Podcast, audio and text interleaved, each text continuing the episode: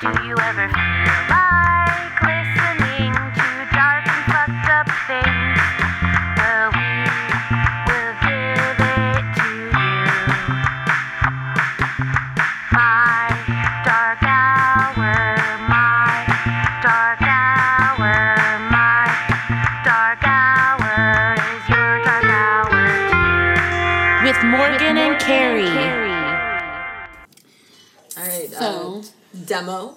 run of Green River Killer podcast episode one. Or maybe actually the episode. We'll see what happens. Yeah. We'll see what happens. How you how are you feeling? How's your wine doing? It's okay. How are you? Are you good? Oh yeah. How's your stomach feel after those tater tots? No, the wine made it feel much better. Did you you want a probiotic pill? It's Maybe. Okay, so we may take a probiotic break at Yeah. some point down the road. We'll see what happens. yeah, okay. Okay. Um welcome to the inaugural Green River Killer podcast. The the real Green River Killer podcast. Other shows which we won't mention names of have done episodes on the Green River Killer and they were not good. They were not accurate. Nope. Clearly not researched. Um and and I think that we can safely say that we are the resident experts on the Green River Killer in the greater Seattle area. I agree. So Well, I I really feel like you girl, you have you are like a storehouse of GRK knowledge. I aspire to have your level of expertise in this area, but but I have years. you really on- inspired years me. on you. I mean, I yeah. So, well, okay. So we we'll get into our, our own personal histories with the Green River Killer in in a moment. Um, so for for our listeners at home, maybe we should maybe we should talk about who was the Green River Killer. Yeah. What, what are we talking about? Give a little overview because I really feel like um a lot of people somehow have no idea about the Green River Killer the most prolific serial killer in U.S. history. and in my life Yes, and your life. yes, definitely. Okay, so start us off. Um, the Green River Killer was a serial killer in the Seattle area in mostly the early 1980s, um, especially from 1982 to 1984. Um, he almost exclusively killed prostitutes, although occasionally just runaways or other women he encountered. Um, and this was a major part of my childhood was hearing about these murders and being very disturbed and freaked out by these murders. Yeah, so um what is your I, I guess like okay, uh, how did how did the Green River Killer begin? And I guess in that same vein, do you what is your first memory of this? Ooh, um, I don't know if I can tell you when my first memory was. If I had to guess, I would say probably 1983 or 84. And I remember my parents watching the local news. Probably KOMO is, is a memory that's coming in, which was Channel 4, the ABC affiliate in Seattle. Um, and there being multiple stories, like over the course of, I don't know how long, but months or years of them finding bodies. Um, I always thought, as a child, I thought all of them were found in the Green River. Um, Me too. Just for, for our listeners, only five were. Um, but it, they made it seem like all the bodies were found in the river. So I had this image of young girls, I was not sure how old they were, just getting snatched off the side of the road by this guy who would kill them and then throw them in the river. I had no clue where this river was. I mean, I was only like three or four. And so I had, I had very little context around this, but that's my memory. What's yours? Um so mine so mine is very similar. Um I remember shockingly enough their coats. I was always a fashion conscious child. Like not on, really. on, on the news? They yeah so i would yeah i would remember i remember seeing news reports and i think it was several years like it wasn't in the thick of it like when you saw it so it wasn't in like the early 80s because i was born in 85 Oh, and yeah, like didn't no. have conscious memories until like much later but something must have happened i don't recall what it was where they were showing that old um, stock footage of the green river task force who if you don't know had these like really distinct green jackets Yep. Not a great stretch there. Um, No, big But- block letters, Green River Task. Force. Yes. um, and so I remember the men in their jackets, and then also like you thought that all of the women were found on the banks of the Green River, and I was like scared as fuck of this river. Like, oh my god, there's dead bodies just along this river, and I knew it was like south of where I was, but I had no other context. And I mean, of course, I don't remember them saying anything about how that was just one of the places. And like, not even where most of the bodies were found. So, maybe we should start at the beginning and talk about um, how all of this started. Okay. Um, or at least where they think it started. Right. I will also preface this by saying, well, we should also mention that the the killer was caught in 2001 with DNA evidence. Um and he does say that this was his first victim. I don't know if I believe that, but as far as we know, this is his first victim. And I think this is something that we can get into later, but um, there are there are things that the killer suggests himself that happened not even in the United States that could possibly Correct. have started it off. So Correct. So yeah, I think yeah, maybe we should spend some time yeah exploring Yeah. other possible victims. Anyway, let's not do that now. theories. The theories. Um, so yeah, so the first victim was um, well, she was her body was found in the Green River um, in Kent, Washington, which is a suburb southeast of Seattle, um, by two teenage boys, and I think they were on a bridge called the Meeker Street Bridge. Shit, could you imagine that also? No. Yes, like being just a 12 year old kid, like hanging out. looking then, over like, the side of the bridge, like, oh, there's Oh, a dead body down there. Um, and yeah, these two boys, I think, were just hanging out on the bridge, looked over the side and saw a naked dead body. Um, and went to the police. Police went and got this person out, who they identified as being Wendy Coffield, who was a 16 year old runaway, which is often a euphemism for a prostitute, Prostitute. or maybe a prostitute, and she was. Um, and that I don't think was considered much of a big deal. That kind of stuff happens relatively frequently. From what I understand, it was not like a major news story that this happened. So she had been strangled and I think only was left with a pair of socks tied around her neck. Does that sound right? Or yes. something like that? It's fucking crazy though, just PS, uh, that like a 16 year old child could be found dead, naked in a river, and it's like not a huge deal. I mean, that's so insane. I think part of it is I think that shit happens today and it's not that big of a deal. And also, this was 1982, and I think there was a very different idea about certain types of victims. So, if victims were prostitutes, if victims were poor, if victims were minorities, which she was not. Oh hell she, yeah! I she mean, was white. right? And it's still it's that way today too, obviously. And I, but I think there was just this attitude of like, oh, once you're a prostitute, like, mm, you, you get what's coming, Right. and this is part of that. Yeah. Um. So I think this is why this case is different from the Ted Bundy case, and so Ted Bundy was another serial killer. who He killed um, mostly college students and sort of um, attractive, successful, right. pretty white young women. women, Yeah. who came from good backgrounds and were educated. Yeah. So And- those victims are important. those victims mattered. Um, and he didn't kill, as far as we know, as many people, yet Ted Bundy is much more famous, partially because of him and his personality, but I think also partially because of the victims Yeah. that he chose. totally. So, yeah.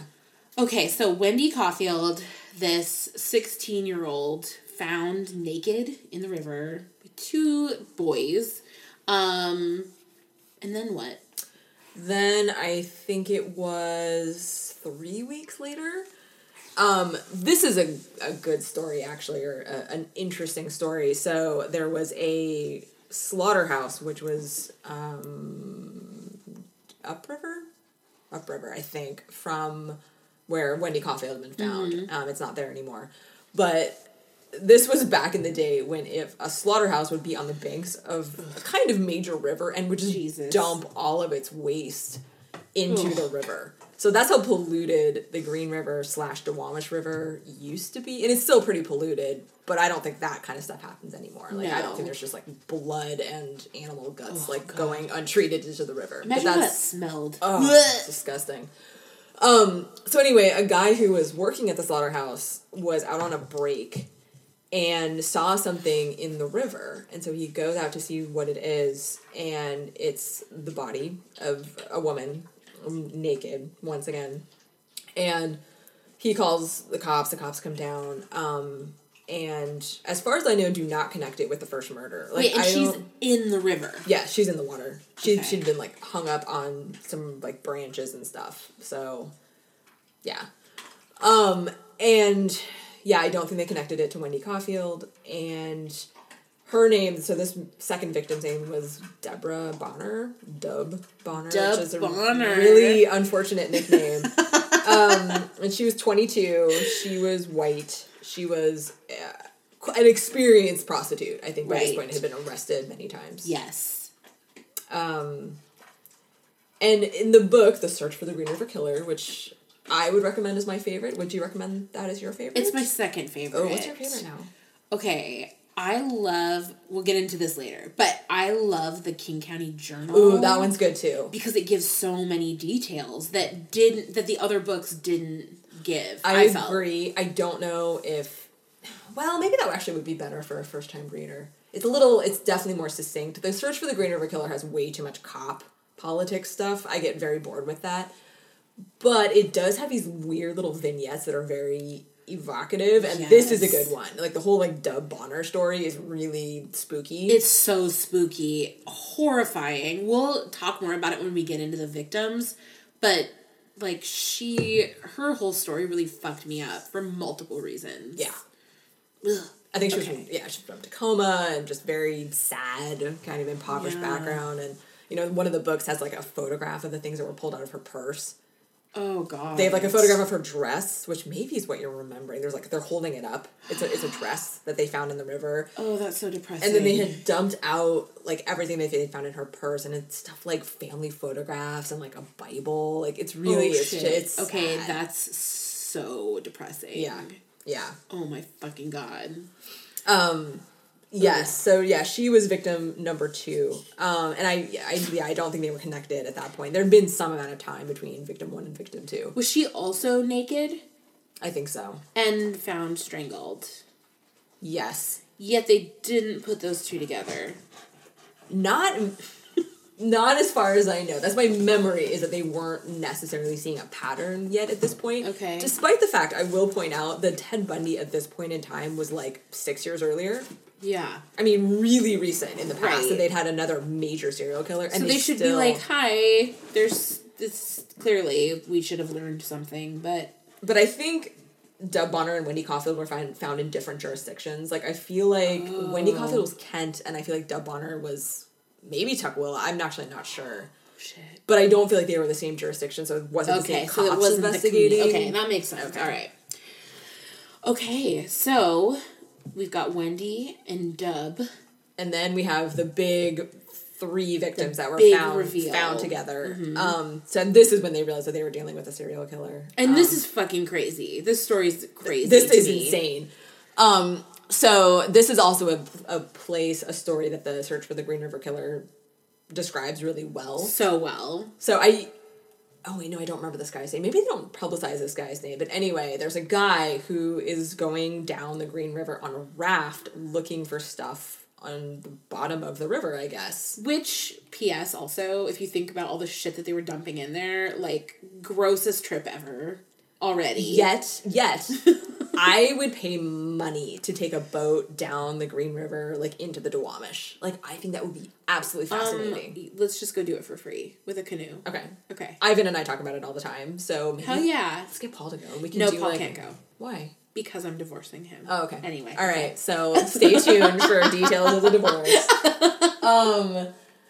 Anyway, so this guy's going on the river in his raft, and you know, and they even describe like the stuff he finds on the bottom of the river, like pioneer sort of memorabilia down there, which is kind of That's cool. really cool, actually. Um, and he gets to a, a certain point, pretty close to where the other bodies had been found, although he didn't know that. And he looks down in the water, and he sees what he thinks is a mannequin under the water and then he realizes that there's two of them, and then he realizes that they're not mannequins; they're actually oh dead bodies. God, oh my God! There's no unseeing that. No, like a mannequin in the water is freaky enough, mm-hmm. but then when you realize, oh God, that's actually was once a human. Dead body. Oh my God, um, Jesus. Side note: Have you seen the movie Night of the Hunter? No. You need to. Audience, you need to see it as well. It oh came out God. in the 50s and it's a. It very much reminds me of this because it takes place um, on the Ohio River.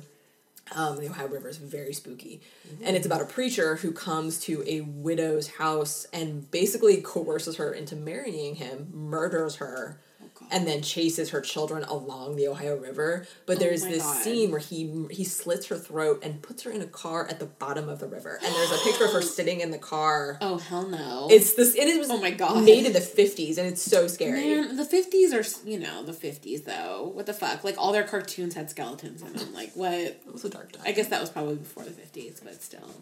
So, Oh my god. very Green River. Anyway, so dude is freaked out, gets off the side of the river. Then because this was 1982, there's no cell phones, and he does like his wife was picking him up wherever he was gonna get out. Yeah, down the river. down the river. So he had to like just wait until somebody came along, which somebody did, and he was like, "Oh hey, there's dead bodies in the water. Like, will you go find the cops?" And it's like a guy and his daughter or something, Yeah. like on bikes. So they like tootle off down the road to get the police. Like it's so quaint, you know.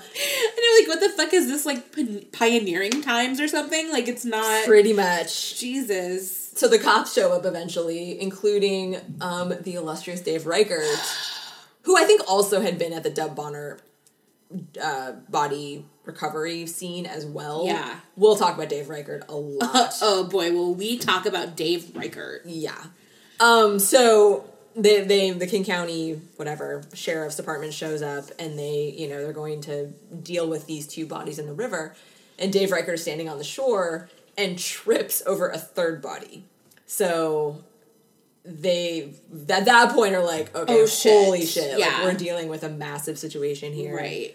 Um yeah do you want to talk about who the people in the river were So, um, the first, okay, the first one of the bodies that they found was Cookie Hinds. yeah Cynthia Cynthia Cookie Cookie, Hinds. Hinds. Um, and then who was the other one? It was um Marcia Chapman I always get her mixed mixed up with Shawnda Summers. That's awful. I should have more respect.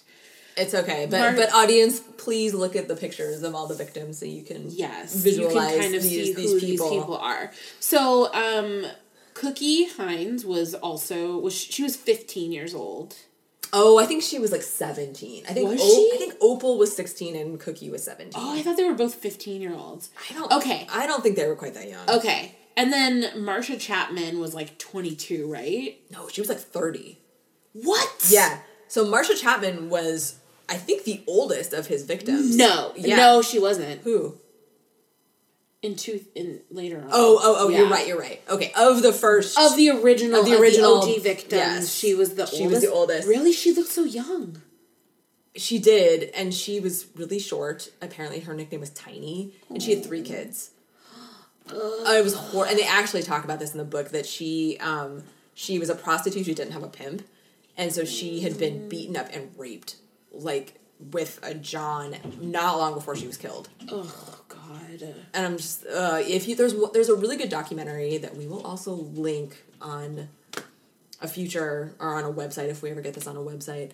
Um, and they interview um, Fae Brooks, who was the sex crimes detective, I believe, for King County. Yes. And she takes whoever was filming the documentary to the apartment of Marcia Chapman. Oh God. So the building is still there, and it's right off Pac Highway. Was it sad?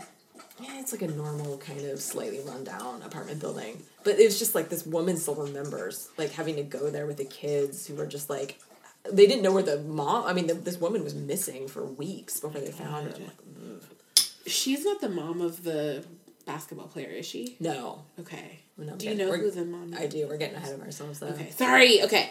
Um. So then the so those two were in the water, and um they also found that they had triangle shaped rocks shoved into their vaginas, and they're in the books. It kind of um it kind of like ruminates on this like what it could be, and the theory that they posed um, was that maybe this person was a hunter because like they that was like a thing that hunters do to like weigh their Mm. Weigh the bodies down yeah, and so like they he, they were thinking that oh maybe they put um they he put the rocks in their vaginas to like weigh them down and like Hmm. keep them there. Um I Which makes I no have- sense because the rocks are not they're not that big. Right, and I have a totally different. I mean, there's. I think there's like another theory that obviously Yeah. we can. We'll get Well, into. Yeah. No, we'll that- get we'll get into. Okay. Because yeah, there's there's some other things going on here, but anyway, um, and then the other body, the one that Dave Reichert uh tripped over on his way down to the banks was Opal Mills, and she was a sixteen year old. Um, and the crazy thing about Opal, and one of the things that like really stands out to me is that she and Cookie, Cookie Hinds, um, were they had last been okay, the last anyone heard of them, right, was at from Angle Lake Park. So this is this um, park on the banks of what is it? The what is that? It's not Lake Washington, is it? No, no, no. It's it's right off ninety nine. It's right by my house Wait. actually. Oh my god. It's Angle Lake. Fucking Angle Lake. Yeah. Oh my god. so it's a like park on one ninety second in Des Moines, okay, which is a, a city that's north of Kent. Um, on its own lake, Angle Lake. They they um had been they had made a call from a payphone Yeah. from Angle Lake, and they were together, and there was people thought they they weren't really sure, but people thought that Opal and Cookie had done a painting job together. They had gone on like a painting job, um, but turns out like actually probably they were um, like abducted by the killer. Although it doesn't seem like at the same time. yeah That's because, what's really strange. yeah and that's the weird thing is that Opal had been heard from after that at Yeah. that point So these two girls who were together and were friends were both abducted and killed by the same person, but not at the same time. right and So then dumped in the same place in the same place. So they're not still not sure. I don't think at least what happened there, but yeah it's that's- really weird Yeah, so that's the story there. So at this point, now there's five women, all strangled, all in the Green River. At this point, I think they were aware that like yes, they they have a serial killer on their hands. Um and they totally blew it because they they alerted the press. And had they not done that and put the river under surveillance, they probably would have caught the killer. But okay also like rewind they should have fucking put the river i mean and i guess okay obviously if they're not connecting the two but if they had put the river under surveillance after the discovery of wendy coffield's body and dub bonner's body Mm-hmm.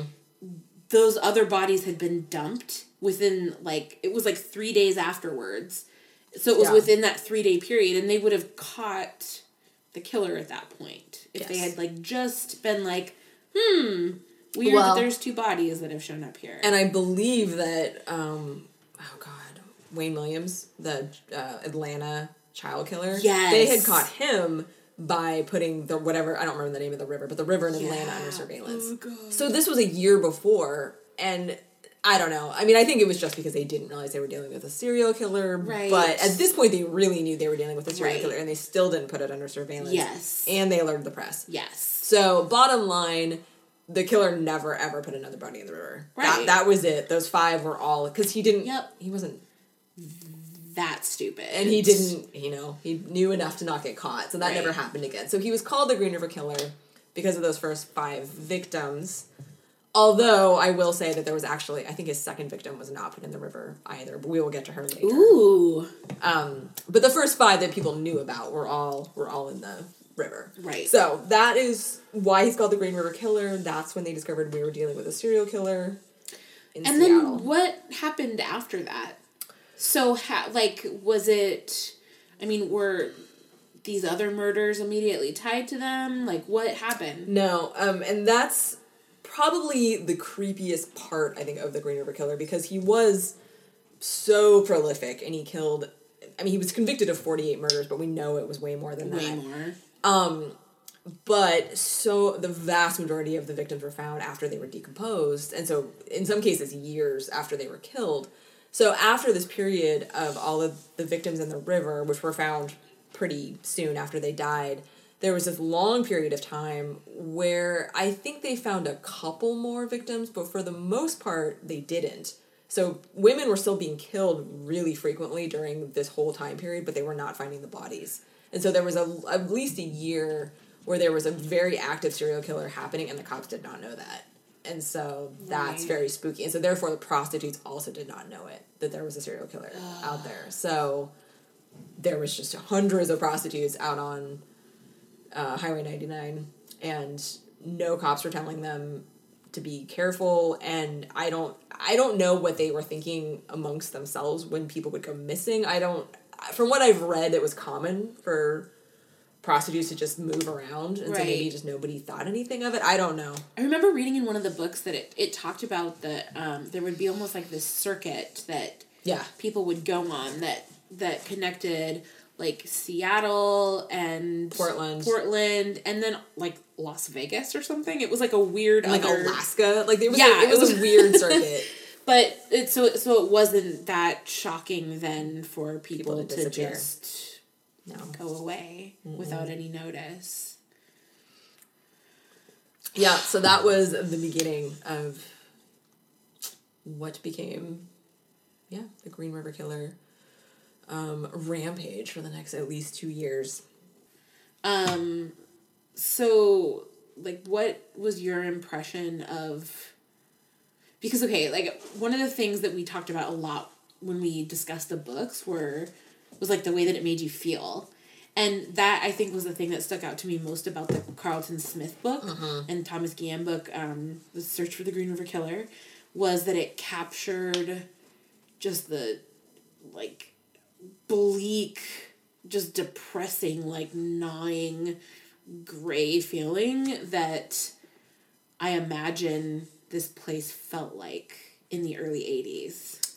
I agree. So, for listeners who are not from the Seattle area, um, these murders all took place around the SeaTac Airport, which is south of Seattle, and almost all of the prostitutes were picked up along Highway 99, which was the old highway before I 5 that connected Seattle to Tacoma.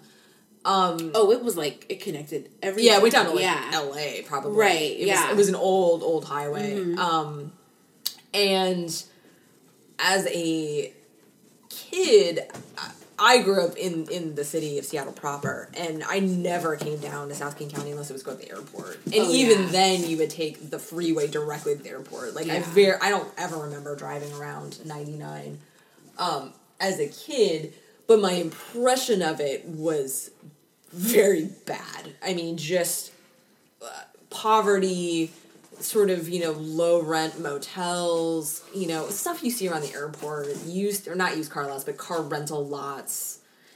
Very Yeah. just not nothing charming, nothing old, just a very transient, depressing environment. a really bleak place. And I mean, like, I think that it's weird saying this now because I live in this area. Kind of, but kind, of, yeah. I'm a little bit north, but like, But I definitely live. you definitely right live in the in the smack dab. Yeah. But um, you know the thing that like when I was younger, um, I would always like okay, anything south of Seattle has a f- different feeling. Oh, very much. it's and it's really weird. Like I don't, I never knew how to explain it. But it was like something that was widely acknowledged, at least in my. I mean, I didn't really talk about it with anyone other than my family, but like, Bean, go chill. Um, but you know, it, it definitely had a separate feeling. Like the South End was a completely different animal than Seattle, and so um, I think that even it, it's like it's like which one co- which came first, the chicken or the egg? Like, it did it is it was it bleak and awful and horrible because there's something going on with the energy here, or is it created by the circumstances? Mm. There's a lot of stuff happening in the South End that I think caused the vibe to be bad. But I don't I don't I don't know if I feel like it's innately a negative place. I think the airport is not good. I mean, I think the airport does not do anything good for the vibe. Mm-hmm. Um, I think. I mean, I five cuts through it. That's not good. I mean, and the river, I think, and it's not a bad thing, but I think the river, rivers in general, I think create a lot of energy Yeah. in places, and so I think there is something sort of interesting, even if you go before all the industry was built. I think the energy here is probably interesting because of the river. Right, like I remember you telling me about um like the like in Tukwila, which is just south of Seattle. Um which we both worked at the high school there. So we, we're, we're yeah, we know we're Tukwila. familiar. Um but that that was a place it like a power. yeah, it was like this powerful place. And um what was the story with like those hills? Oh God, down in Tukwila, so right by, it's right where the Green River turns into the Duwamish River. Yeah. and it's the same river, but the name changes in Tukwila. And, And, the, the that river also has two other names too, right? does it? Yeah, it's also the White River. No, no, no. The White River's different. No, I thought it was. No, no, Okay, no. then it's the Black River. No, okay. Oh God. That's okay, we're getting on a tangent here. It used to be okay. The White River still exists. The White River is in Auburn. Yeah. The Black River no longer exists, but used to. So it used to be that the Black, the White, and the Green River all converged at Fort Dent. Ah, that's what it is. That's what it was. You know, I think the Green River actually starts at Mount St. Helens. Yeah, I was gonna say it starts like in the mountains. Yeah, I, I- thought it started as the Black River though, and went into I don't think so. the green, and then became the. I mean, it's originally the Duwamish, obviously, but no, I don't. Th- I think those are three separate rivers, and I think the Black is gone. The Black got crazy. I don't know covered up or dried up or I Plus, actually what a fucking cool name, the Black River. that's good stuff. So goth. Um, so yeah, so at this place, we're actually right where these three ri- rivers converged. There are these two hills. Um, I don't know the name of one of them. The other one's Poverty Hill. Yeah. And people live on Poverty Hill. The Uh-huh. one next to it, nobody lives on. But the the one that nobody lives on was a major power spot for I think the Duwamish tribe. Didn't or- they think that like that's seriously where like like people came out of that Yes. fucking hill? And if you go there, it's the energy is is nuts. It's palpable. Like you can Yeah. feel it. So there's that. That's you know older. But that's more like Stuff. that's like positive though, right? Like it was like a yeah. Go down there and see how you feel. Well, but I mean, right. I mean, no, I totally I feel it now. Like it's definitely not. It doesn't have like a super great vibe. But like like I'm talking like with Native American lore, right? I mean, like wasn't it a place of like like it was like a place of creation, right? Maybe. I don't I don't know if I know enough. I mean, yes, I think so, but I'm not sure if it was necessarily positive Yeah. or negative. I, I don't know enough about it. I'm not sure anyone does. Okay. Um but I, I mean, I suppose now is as good a time as any to get into the history of the area. So uh, obviously, white people showed up, um, and then there were As they do. as they do. um, and they there were farms. So the area where the airport is now was called the High Line because it's this ridge in between the the river valley and then where it slopes down into Puget Sound. So Yeah. that's called the High Line. And there were farms up there and I mean other stuff. I mean Right. whatever human activity was going on, but rural. And in the 40s, yeah, the 40s, they decided to build an airport up there because it was high. So Mm-hmm. Boeing Field was not going to work for the amount of air traffic that they were planning Seattle to get at some point because Right. Boeing Field's like in Seattle. Like, Right. it, it's crazy that there's even an airport there. it's right by my house. It's right by Morgan's house. Yeah. Um, so they decided to build this airport on higher ground south of the city. So they built this airport, which I'm sure didn't get a lot of traffic in the Mm. beginning, but they built it right next to Highway 99, which was at that time the only highway right. that connected any big cities. And as this airport grew, which it did, the highway changed to kind of deal with all of these people that were now coming in all the time. So all kinds of, you know, drive-ins and or not drive-ins, but like fast food restaurants. Right. Whatever the equivalent was back And then. motels. which were a, new thing. Right. And just all kinds of stuff that you would have with tourists and travelers and Mm-hmm. things like that. Which was okay, I guess, is my impression. That this wasn't a bad thing, really. Right. Tukwila was blue collar, but it also seemed, you know, kind of pleasant. Like sort Right. of pleasantly working class. It's like a like it would had like a very like neighborhood feel. Yeah. And they had like, you know, the businesses would yeah. buy advertisements in the yearbooks and they seemed sort of like cute mom and pop places. So I don't have a bad sense of the area in that time period. Right. But like any like all- the rest of the country, the seventies brought dark times to Yeah. Seattle, I think, and there there was a sort of downward spiral in the city in general, but I think especially down by the airport. Well, and also wasn't it? I mean, wasn't it the like bringing in I five as well? I mean, didn't that kind of just fuck everything up down here? So I five was built in Sixty five. Oh, it's earlier than that. Was it? Oh yeah, I think it's I like it was no, I think it's like fifty seven. shit. Because I think I five, I feel like the, our chunk of I five in Seattle is the oldest in the country. Girl, you know what's fucking crazy? Hmm. Uh, you know, okay, so I have like a wall over there that separates my house from my asshole neighbor's house, you know? and the fucking chunks of concrete out there are from the original Highway 99. The guy that built this house, they were busting it up to like build rebuild Highway 99. Yeah. Dude, those are that's fucking OG Highway 99. That's cool. Isn't that weird? Take a photograph of it. I know. Put it on our website. Hell yeah. Um, no, but I think I we should look it up. But it's fifties. I think I don't know 57, 58, around Okay. there. But yeah, once I five was built, people were not taking ninety nine as much anymore because they didn't have to. Right. You could take I five, which was much faster. Um. So yeah, so this downward trend started, and you know there was more poverty. The businesses started failing. It became more seedy. Like it was more like strip clubs, bars.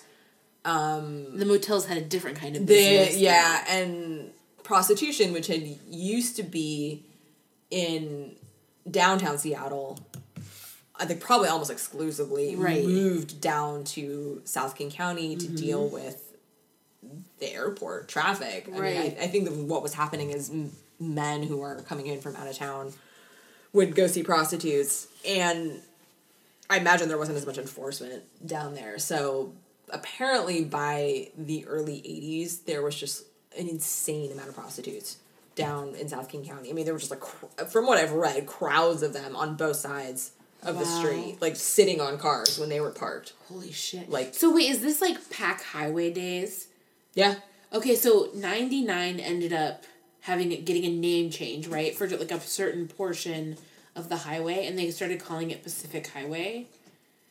I feel like that may have always been its name. Was it? Okay. And then it became like the Pac Highway, Yeah. which is kind of what everybody called it. Right. And the Pac Highway ended up becoming like synonymous with that Prostitution, kind prostitution, that kind of like seediness. crime. Yeah. So, at the period of time when the Green River Killer was deciding to go after prostitutes, there were hundreds of prostitutes to choose from Damn. on any given day, which I've never seen anything like that. I mean, occasionally I will see prostitutes still on Oh, 99, yeah. but it's not that common. It'll be like a few. Or up on Aurora, you used to see prostitutes sometimes, which which Oh. is Highway 99, but just the north end of it. Um, You go out on a Friday night. Do you see a lot? I never Oh, have. Paul coming home from Shoreline. Oh, it was Aurora is where it is Right. now. Yeah, right. okay. So they start not, and they start early too. They don't even wait till it's dark.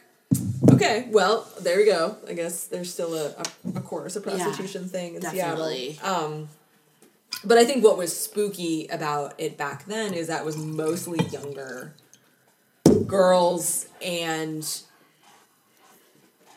there just seemed I don't know. My impression of the 60s, 70s, and 80s is that there was a lot of major social dysfunction Yeah. that was allowing this many teen I mean really like teenagers, teenagers, like 15 year young olds girls. to, to run away from home and to end up being prostitutes which seriously no pretty much nobody ever wants to do so these are bad circumstances that these Right. people were in and if you we'll get into this but if you learn about the family lives of almost all of these girls they were horrible Totally horrible. Oh my god, horrible, so horrible. Which is why they were there. And so I mean, I feel like there was a sort of societal breakdown that we're not acknowledging in this time period. Right. That things can't be as bad now because I'm I don't see that kind of stuff happening. yeah. So I, I there must be more safety nets in place or something to Right. keep this that kind of thing from happening. Right. Um, so anyway, there's a, a documentary. Oh god, now I can't think of the name of it. Um, shoot, like street street. I'll look it up. We'll edit it back in. Um, but it was filmed in Seattle in '86, I think, Oh shit. and it's all of these teenagers who have run away from home, and it's filmed in downtown Seattle. And I told you about this, and one of the Green River Killer victims is in it. That's right. It was also a book. They also took. Do you know which one it was? Which which yeah, it was. Um, she was one of the ones who was identified later, and she was murdered later too. Oh shit. um, Bobby Roberta Hayes. Roberta Hayes. Oh, Bobby shit. Hayes. Yep. And she's in it for like two minutes. She does say something, but anyway. So if you want some sense of what Seattle was like back then, which is very different than how it is now, that kind of captures captures the, feel completely, and it's really bleak. Oh god. So anyway, um, yeah, darkness, rain, um, prostitution, and murder. Yeah. Seattle in the early nineteen eighties is kind of Holy shit. yeah. Yeah, I think we should end it there. What do, you, what do you think? Is there more you want to say? Um. Oh, what, Oh. what'd you find out about I five? Hey. What? Oh, it's um. So right here. So 1947 and it's 1956 to present. So I have Fifty six is when they started yes, building it. I think. Yeah. Yeah. So that yeah, totally. Totally before 65. Mm-hmm. 65 is when Southcenter came in. That's what I'm thinking. Because of I five. right Yeah. to accommodate all that shit. Mm-hmm. Um, what, what, like, what's so interesting about this to you? Like, why, why, what draws you to this? Um, there is something dark about Seattle, fundamentally. Yeah. I mean, we do have a lot of we do have a lot of serial killers here. We have a lot of murders. We have a lot of suicides. It's a very spiritually dark city, I think. Yeah. And Do you think it's all the rain? I always get I pissed when people always say that. Like, what the fuck? I fucking love the rain. Although we do know people who use those seasonal affective disorder I totally know which are really silly. yeah, I know. I mean, rain doesn't help. I mean, I feel like England has a similar vibe, and it's Right, there's yeah. got to be the weather component Yeah. somehow. I mean, I think it does affect people, but I think it's more than that. Yeah. I don't know what it is. Um, but this was sort of my first encounter with that idea as a little kid. And he sort of personifies that for me. It's like, yes, that is Seattle, at least of a certain era, or the dark side of Seattle of a certain era. Because Seattle in the 80s was different. I mean, if you don't even want to say it was dark, it was very, very, very different. Right. And I he's sort of the dark side of that. There was a good side to it too. I mean, Seattle in the eighties was kind of cool because it was quiet and kind of dead, um, in a nice way. I don't mean that in a bad way. Um, like downtown was totally empty, and so it was sort of peaceful, which was nice. Um, but this was like the underbelly of that. Yeah. And I don't know. I think there's something very interesting about that, and I think he's sort of forgotten as a. I don't know how remembered serial killers should be, but if we're gonna talk about them, you might as well talk about the one that killed the most people, and Right. he gets forgotten. And I think that's kind of when we start talking about who he is, you'll see why. There's something about him that's sort of forgettable, and that's Yeah. spooky as well. It's Right. like all of these people get killed, and everyone's like, "Oh, what? Huh? That happened?" And I really feel like that's why he was so successful too. Yeah. Is like he does have that forgettable quality. Yeah. And the victims have that forgettable quality because Right. we don't want to deal with them as a society because they make us really uncomfortable. And so everything about it is like, oh, let's not think about that. So it's just like everything's just kind of pushed pushed under the rug. Why do you, why do you think? Why is God. he interesting for you? Um. Well, I think. Uh, I think what has resonated most with me is that there's something. It's almost like, you know, talking about like the way things feel, right? Like, it's almost like when um, these horrible traumatic events happen. It's like it like haunts a place.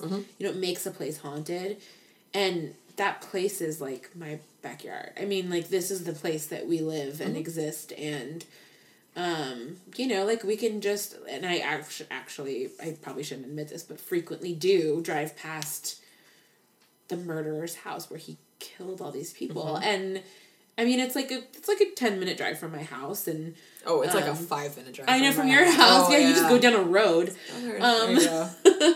and um, you know, uh, there's a one of the dump sites which, which we'll talk about later obviously um is a place that i mean it was like a place that i would just drive by on my way home like not even thinking that it was anything and um found out that another place where one of the victims was found is is literally like within walking distance of my house. And i think all of those things combined it's like to have something that horrifying and significant in um in like history just happening like so close is really interesting and horrifying and um it's just like super intriguing to me it's weird like it's so weird that all this shit happened like right by us you know And this is just the one layer of history we know about. There, Right. there was hundreds of years before that that we know nothing about. Or oh, very little Oh, shit, about. right but i feel like some fucked up shit's happened here Oh,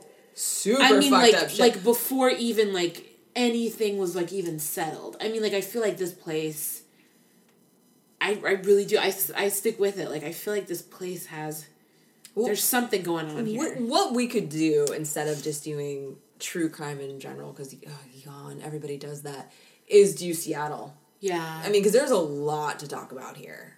I, I think. that's I mean, true. Ted Bundy, first of all, but I mean, you can go more obscure Oh, than that. Ted Bundy. Oh, I Blah, think, I think. Ted Bundy's worth talking about. But I mean, there's like the Wah Mee massacre. There was Oh, like so many- that mass killing on Capitol Hill at that party. We can talk about that. I mean, there's a lot to talk about. What was that one guy's name? Richard Young. I don't remember. Um, the is it the smiley face killer? I don't know. He so yeah. I mean, there's there's so many. And like fucking Tacoma. Oh like, Jesus! Seriously, Tacoma could have its own thing too.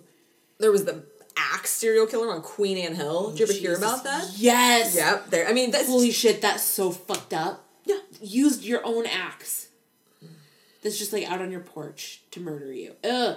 so. Anyway, future episodes. Maybe we have them planned. All right. I think we got it. I think we got to Spooky sign, Seattle. Sign off. But ooh, spooky Seattle. Spooky like Seattle.